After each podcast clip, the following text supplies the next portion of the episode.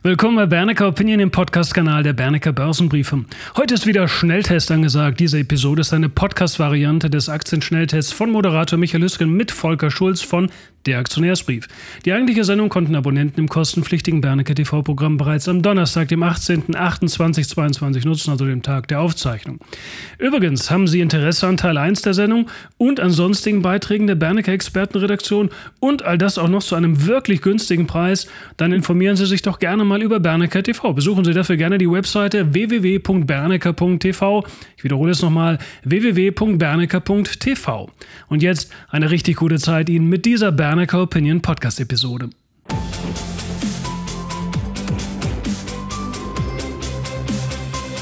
Herzlich willkommen zum Schnelltest, meine Damen und Herren. Und diejenigen, die im ersten Teil nicht dabei waren, denen stelle ich noch mal kurz meinen Gesprächspartner vor, obwohl ich das eigentlich gar nicht muss. Volker Schulz ist mir von nebenan zugeschaltet.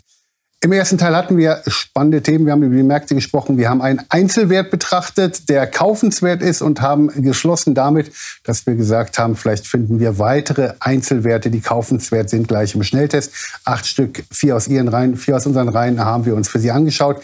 Wir fangen an mit dem Schnelltest, Volker. Und der erste Zuschauerwunsch, die ersten vier Aktien sind Zuschauerwünsche. Wir fangen an mit der Ibutech. Innerhalb eines Jahres wurde die fast pulverisiert, Volker. Oh ja, von, von 60 Euro, was zugegebenermaßen eine Mondbewertung war, auf nun 25 Euro. Wichtig bei Ibotec ist, sie bedienen wirklich Märkte, welche, Megat welche den Megatrends entsprechen. Die Produkte von Ibotec, die sind ja insbesondere wichtige Bestandteile von Batteriematerialien für die Elektromobilität, stationäre Energiespeicher. Es geht um Lösungen zur Luftreinigung, Ressourcenschonung ist ein wichtiges Thema und letztlich auch die Reduzierung von Plastikverpackungen. In all diesen Bereichen ist Ibotec tätig. Wichtig zu wissen ist, äh, Ibotec ist aktuell wirklich der einzige in Europa ansässige Anbieter von sogenannten LFP-Materialien, Batterie- und Zellhersteller. Die können ja mit dem Einsatz dieses Kathodenmaterials die Energiedichte von Batterien erheblich steigern. Es gibt erhebliche Performance-Vorteile und Ibotec ist eben hier in Europa der einzige Anbieter. Umsatz 2022 etwa geschätzt 56 Millionen Euro nach 44 Millionen Euro im Vorjahr, also ein strammes zweistelliges Wachstum bei etwa 12 Prozent EBITDA-Marge und der CEO hat es ja formuliert bis 2025, so der Plan, möchte er dann 100 Millionen Euro Umsatz generieren bei dann 20 Prozent EBITDA-Marge. Das einzige Problem, was wir vielleicht noch haben, das aktuelle KGV von 30 beziehungsweise das KGV für 23 von 30 ist natürlich kein Schnäppchen. Wir haben einen Börsenwert von etwa 112 Millionen Euro. Angesichts der Perspektive, die ich aber eben aufgezeichnet habe, sollten die Planungen einigermaßen aufgehen. Und vor diesem Hintergrund und auch vor der signifikanten Bewertungsreduktion, die wir jetzt vom Top gesehen haben, ist die Aktie sicherlich interessanten Fall für die Watchlist im Moment. Ich würde vielleicht noch die Zahlen am 31. August abwarten, denn das muss man wissen, dies, das Geschäft ist auch durchaus energieintensiv. Wir haben eine Kosteninflation, wir haben stark steigende Gaspreise. Da muss man mal schauen, wie Ibutec jetzt im zweiten Quartal damit klar gekommen ist. Danach werde ich dann hier noch mal ein Update geben. Aber es ist definitiv ein interessanter Wert, eine interessante Technologie und definitiv ein Fall für die Watchlist. Beim zweiten Wert Straumann, da gab es starke Zahlen, aber dennoch war der Kurs ziemlich unter Druck. Genau, ich hatte letzte Woche schon in der Bernecker Daily geschrieben, dass Straumann das Maß der Dinge in der Dentaltechnik ist.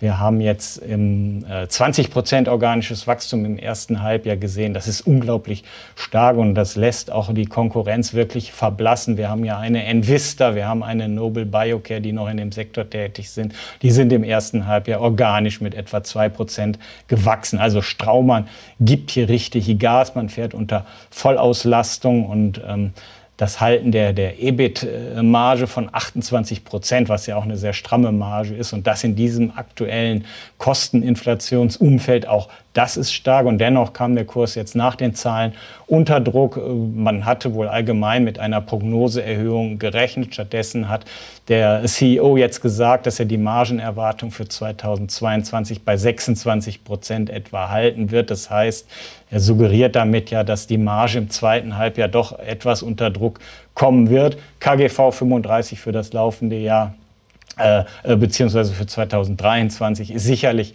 kein Schnapper. Aber man muss auch sehen, dass die Gewinnbewertung sich in den letzten zwölf Monaten glatt halbiert hat. Also Straumann war noch nie günstig. Straumann wächst weiter zweistellig. Es ist ein Trendinvestment.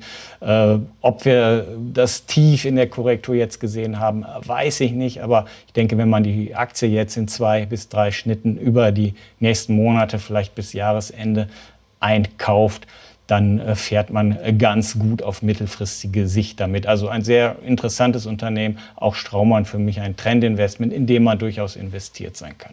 Der dritte Wert heute ist die Teva Pharmaceutical. Da geht aber noch ein bisschen mehr, oder? Ja, Teva ist ja eines der weltweit führenden Unternehmen bei Generika und Patentarzneimitteln gegen insbesondere neurologische Erkrankungen. Das muss man sich mal vorstellen. Etwa 8,2 Prozent aller Verschreibungen von Generika basieren auf äh, Teva-Medikamenten. Also die haben schon eine Marktmacht, insbesondere in den USA. Aber man muss auch sagen, das Wachstum ist flach. Wir sprechen hier von etwa ein bis zwei Prozent. Das erwarten Analysten auch über die nächsten Jahre. Und dennoch, Teva ist ein echtes freies Cashflow-Monster. Die waren ja einst sehr, sehr hoch verschuldet, sind auch immer noch hoch verschuldet, aber haben seit 2016 die Schulden von 36 Milliarden Dollar auf 22 Milliarden Dollar abgebaut. Für 2022 erwartet man etwa 2,2 Milliarden Dollar freien Cashflow.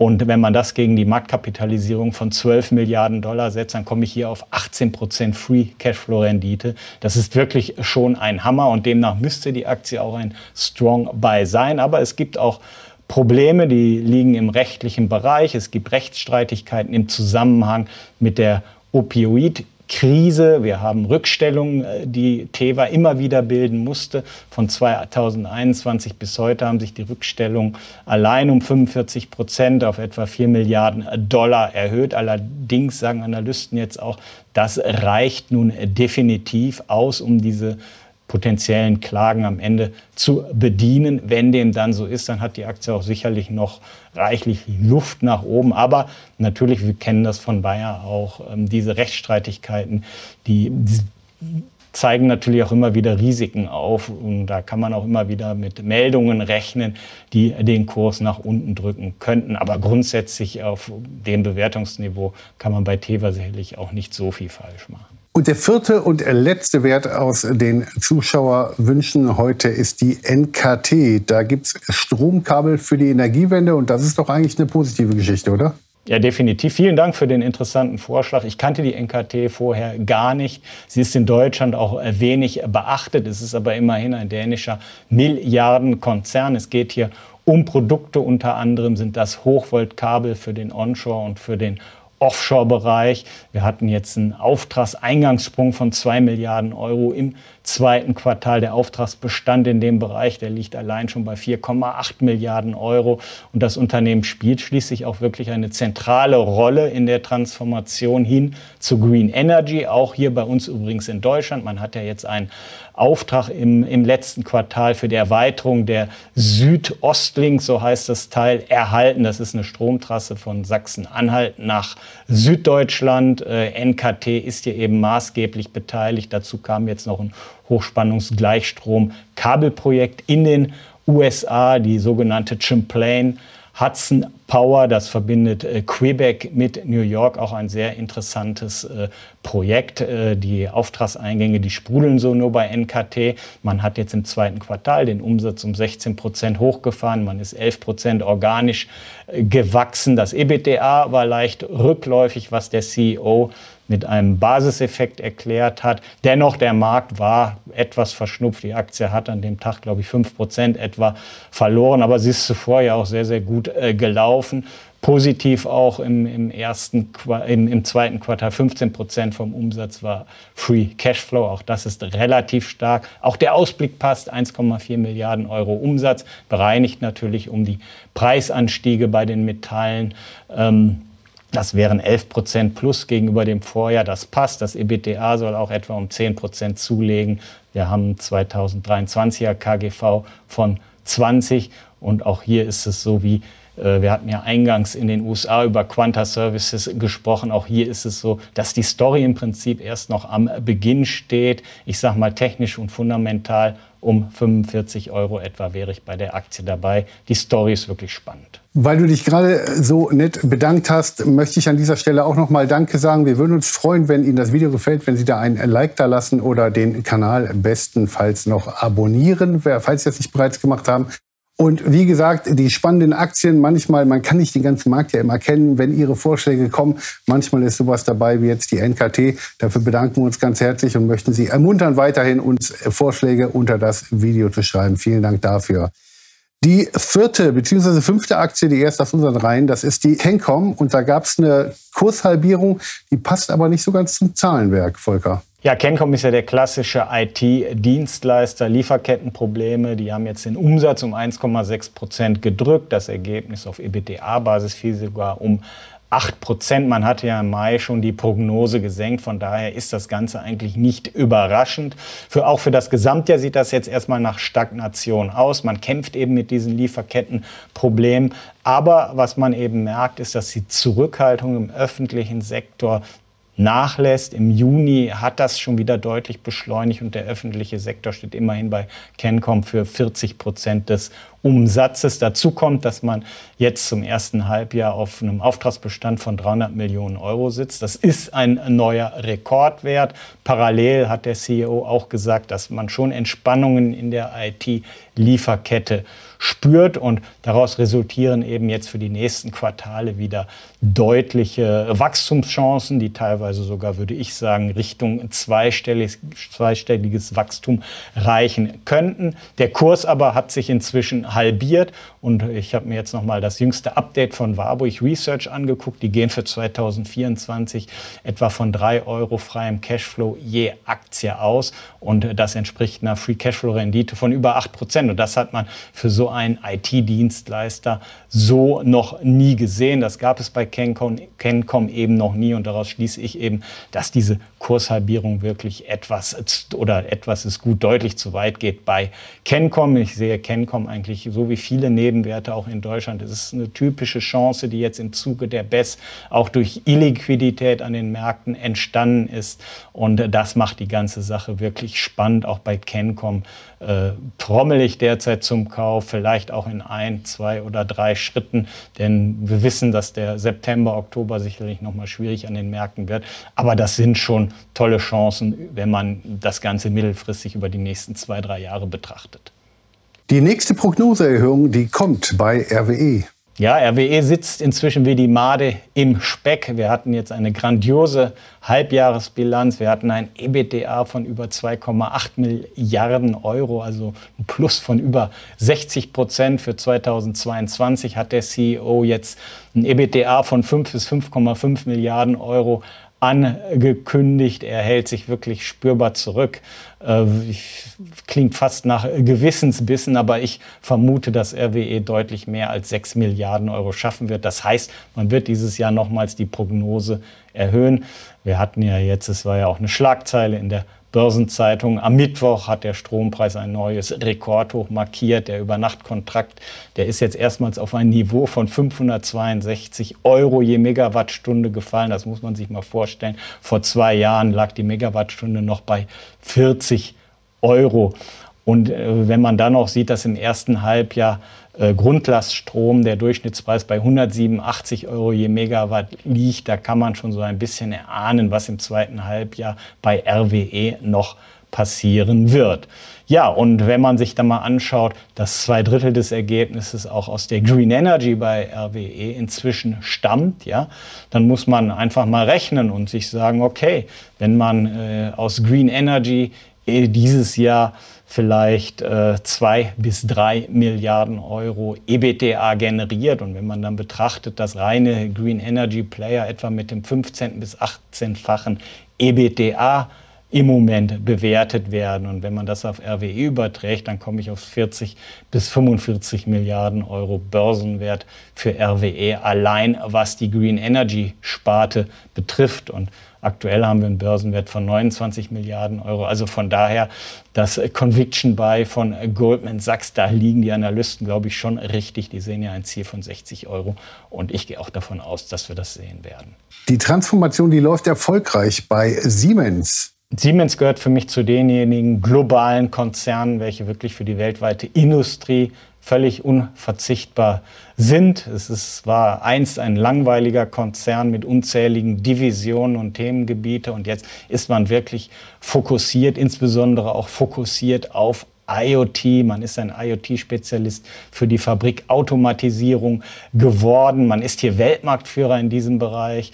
Wir haben jetzt die Zahlen gesehen, zweistellige Margen. Wir hatten Gesamtauftragseingänge von plus 7,5 und allein im Bereich Digital Industries, da sprudelten die Auftragseingänge um 32 Prozent nach oben, 99 Milliarden Euro äh, ähm, Auftragsbestand Insgesamt sind ebenso ein neuer Rekord. Ja, man hat die Prognose gesenkt, okay, aber das ist nicht cashwirksam und das beruht vor allem auf Abschreibung, eben auf Siemens Energy und das Russland-Geschäft. Wir hatten nach drei Quartalen 4,7 Milliarden Euro freien Cashflow. Ich denke, man wird über das Gesamtjahr locker 6 Milliarden Euro freien Cashflow schaffen. Das heißt auch hier, ich gucke ja sehr gerne auf die Free Cashflow-Rendite, die reicht Richtung 7 Prozent. Das ist auch für Siemens exzellent. Das, für mich ist das ein Wert mit sehr, sehr großen Perspektiven. Von daher ist die aktuelle Korrektur sicherlich auch ein Geschenk. Auch hier gilt, ja, September, Oktober wird schwer.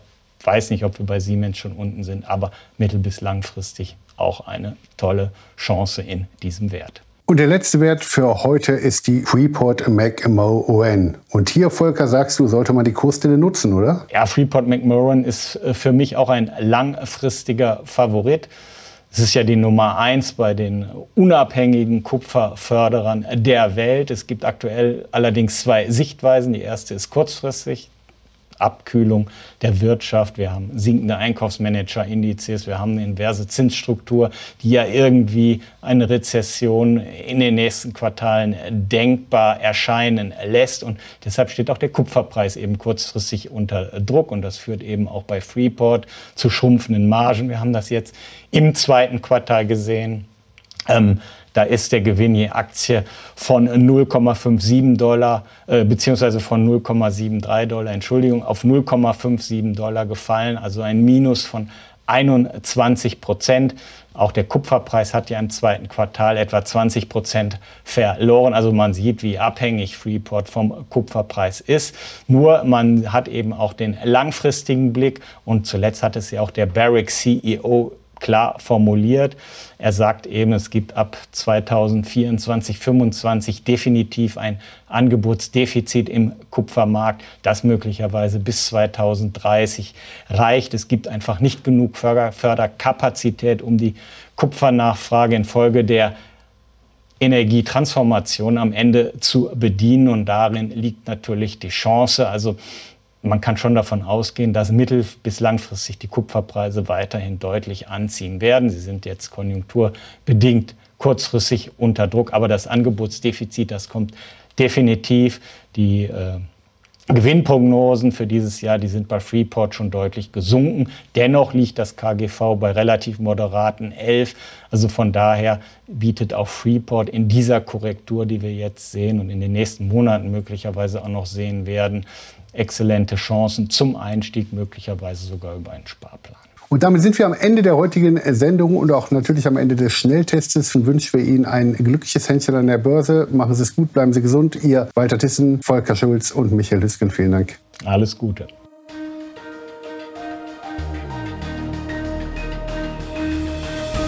Meine Damen und Herren, sind unsere Podcasts werthaltig für Sie? Wenn ja, tun Sie uns doch bitte einen Gefallen und teilen Sie unseren Podcast gerne in Ihrem Bekanntenkreis. Das wäre eine sehr schöne Form eines Dankeschöns. Ihnen noch einen richtig guten Tag. Machen Sie es gut.